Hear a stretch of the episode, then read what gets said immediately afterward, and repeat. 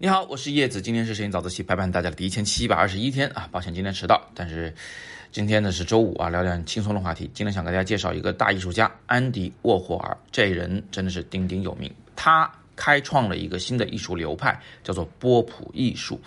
那具体怎么回事呢？今天其实我想早自习的几分钟是肯定讲不完的，但是我可以大概给你讲一讲我对这个人的感觉和我对他的艺术作品的两个感悟。我对这个人感觉就是。他非常非常的自我，他完全活在自己的世界里面，他根本不在乎别人对他的看法。他拿来做艺术品的那种方法呀，在很多人看来，那就是工业生产啊，那个跟艺术是一点关系都沾不了，而且是跟铜臭味紧紧相连的。呃，但是他根本不在乎，他就是做自己的事情，结果最后做成了。而且呢，他不仅是做艺术品、玩艺术，而且他把自己玩成了艺术品。呃，也就是说。这个人他已经成了一种精神符号啊，这是非常非常这个现象级的一个大艺术家。那在他的作品里，有一件几乎是人人都看过的，是玛丽莲梦露的那个各个版本、各个配色的那个头像，就形状基本都一样，但是就是它的那个颜色会不一样啊，一会儿红唇，一会儿蓝唇，是吧？一会儿金发，一会儿绿发，反正呢就是各种颜色都有啊，就画面非常刺激，还都挺好看。这是怎么回事儿呢？他用的这种技法呀，是叫做丝网印。哎，这个都不能说是艺术创作技法，这就是那个小作坊里边给衣服印花的那种技法，丝网印啊。呃，当然现在也不能说都是小作坊啊，有的很多大厂也是用这种方法来印。那丝网印是什么意思呢？你你可以这么想象，就小孩子都能做这个事儿，就你拿一个大木头框，然后在上面蒙一块比较大的。这怎么说呢？就比如说是丝袜哈，这个蒙一大片丝袜，然后你在这个框里面还裱一个纸板子，这个纸板子是被我们雕刻过的，把中间要留出图案的部分给它镂空，明白我意思？比如说你要这个呃画一个圆，那你就在这个大纸板子上边给它做一个这个圆的孔洞，然后你就把这个大板子放在衣服上，在上面呢抹上。这个油墨啊，拿一个刷子，啪刷过去，啪刷回来两下，哎，那个孔洞不就把那个油墨透过去了吗？是吧？那个油墨透过了孔洞，又透过了丝袜，到了衣服上，就印出来一个圆，就这么回事儿。当然，我这么讲并不严谨啊，只是帮助大家理解。反正就是一种非常原始的可以手工制作的这个批量印刷的方法。安迪沃霍尔就是用这种方法，对吧？创作了好多的艺术品。有同学听到这儿可能会觉得很奇怪。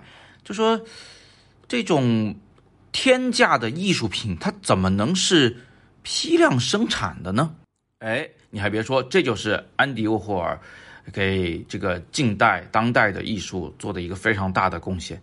以前呢，我们一说起艺术品，那就是独一无二的、独一件的，比如说蒙娜丽莎的这个画啊，《最后的晚餐》是吧？然后什么制铁饼的人的这个雕塑，都是只有独一件的，其他的都叫仿品。但是安迪沃霍就确立了批量制作的事物依然可以是艺术品这件事儿。当然，它有它巧妙的地方。第一，是因为丝网印虽然可批量制作，但是毕竟也是艺术家本人在批量制作啊。第二呢，是它可以限量，比如说它这个版只印二十张，然后它拿到市面上去销售的时候，它依然是一种稀缺品。这个对摄影特别重要。我们现在的摄影作品，如果拿到画廊里面去代理销售，对吧？它为什么也能卖出不错的价钱？它为什么还能上拍卖场也拍出天价？主要原因就是，它也和安迪沃霍的丝网印作品一样，它虽然可以批量复制，但它依然可以由摄影师本人来制作，或他授权，或他盯着别人来制作照片，也就是摄影师本人还在参与。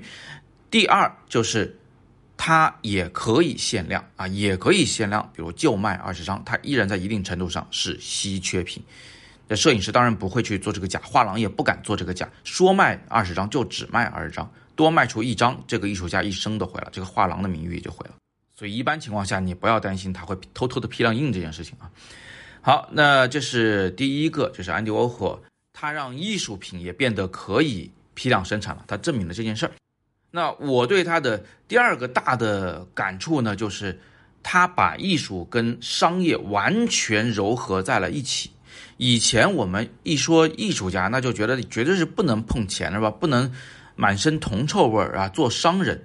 那安迪沃霍恰恰相反，第一是他的艺术作品中是直接拿商品做艺术作品，比如说金宝罐头汤啊，比如说他常常为一些这个呃时尚大牌啊、奢侈品大牌的橱窗做设计，他根本不在乎他的艺术是否是跟铜臭味儿结合在一起的，而且他做的非常非常的成功。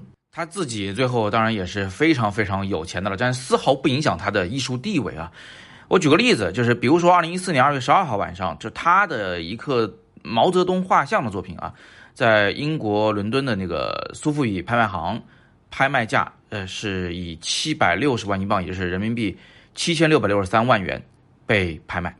所以经过这么一折腾，大家就发现哦，原来艺术和呃这个商业不是水火不容的。只是我们没有找到一种让他们交融的方法，呃，更不要提呢，他所开创的这个波普艺术的这个潮流啊，给这个世界带来很多的影响啊。到现在，我们波普风依然是一个永不过时的潮流。它让艺术这件事情呢，从高高的殿堂上开始走下来，走进了平民百姓中啊。我不知道大家走在街上看到一些潮人的时候，能不能分辨出来哪些元素是波普风格的。